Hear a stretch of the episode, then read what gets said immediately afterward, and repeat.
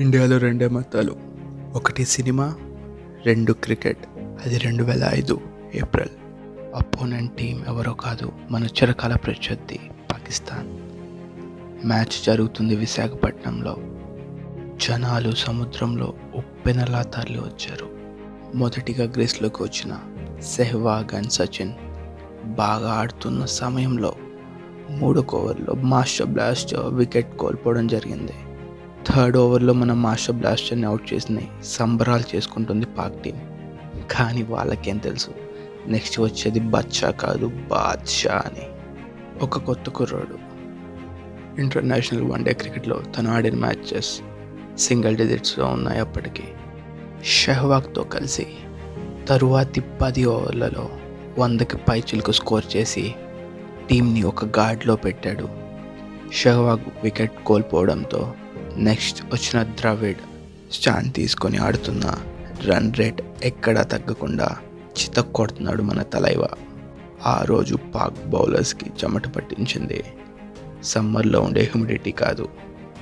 తన ఫామ్ని చూసి కాన్ఫిడెన్స్ తగ్గి పాకిస్తాన్ ఫీల్డర్స్ ఎన్ని క్యాచెస్ మిస్ చేశారో నా కళ్ళతో నేను చూసా మ్యాచ్లో తను కొట్టిన స్కోర్ వన్ ఫార్టీ ఎయిట్.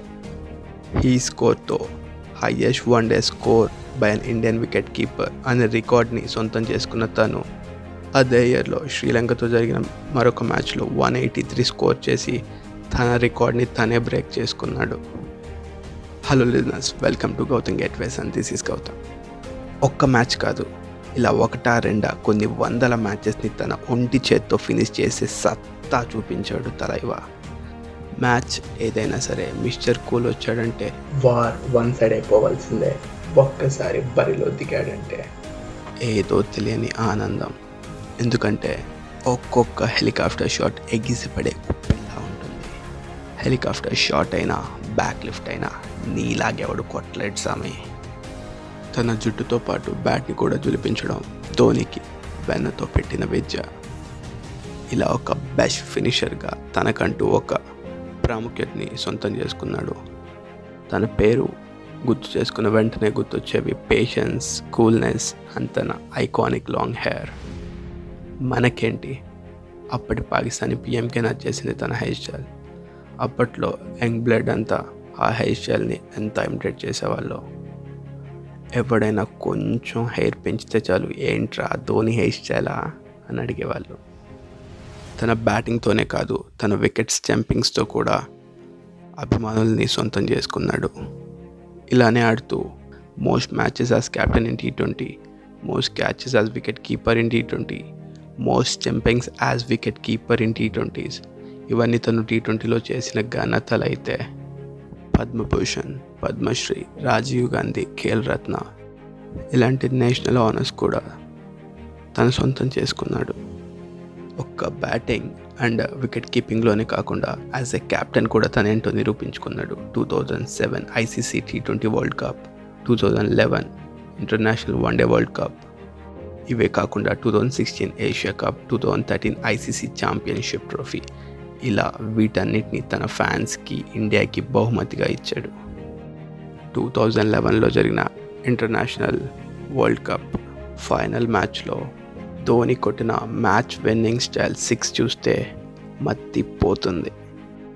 ఆ మ్యాచ్లో తను ఆడిన బ్యాట్ సెవెంటీ టూ ల్యాక్స్కి ఆప్షన్ వెళ్ళిందంటే అతిశయోక్తి కాదు. ఆ మొత్తాన్ని కూడా సాక్షి రావత్ ఫౌండేషన్కి ఆర్ఫన్ చిల్డ్రన్కి హెల్ప్ అవుతుందని విరాళంగా ఇచ్చేశాడు. లోయర్ ఆర్డర్లో వచ్చి హై ప్రెజర్ సిచ్యువేషన్స్లో కూల్గా హ్యాండిల్ చేయడమే తన స్టైల్.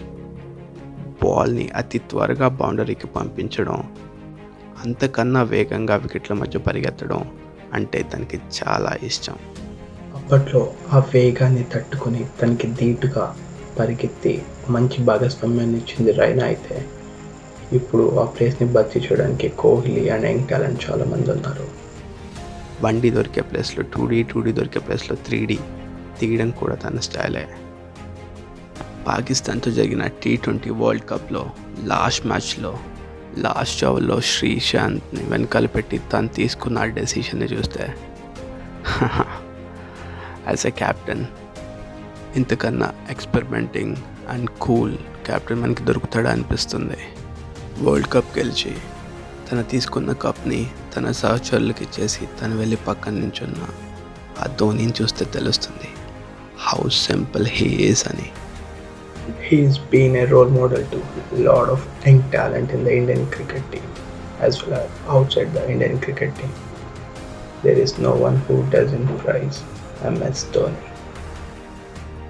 ధోని చివరిగా జూలైలో ఆడిన మ్యాచ్ తర్వాత ఆరు నెలలు ఏ match ఆడకపోవడంతో two thousand twenty twenty one ఇయర్కి సీనియర్ మెన్స్ క్రికెట్ నుంచి ధోనిని సెలక్షన్లో నుంచి తొలగించడం జరిగింది అంటే మీ హీరో ఓడిపోయాడా. ఓడిపోయాడు. ఇప్పుడేం చేస్తాడు మీ hero? Will he give up గాయపడిన సింహం నుంచి వచ్చే శ్వాస కర్చన కన్నా భయంకరంగా ఉంటుంది.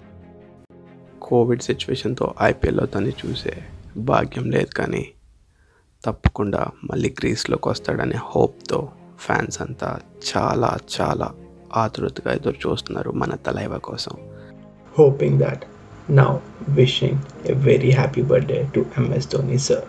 Thanks for listening to Gautam Gateways. If you like the episode, please share it with your cricket fans and friends. And this is Gautam, and I'm signing off.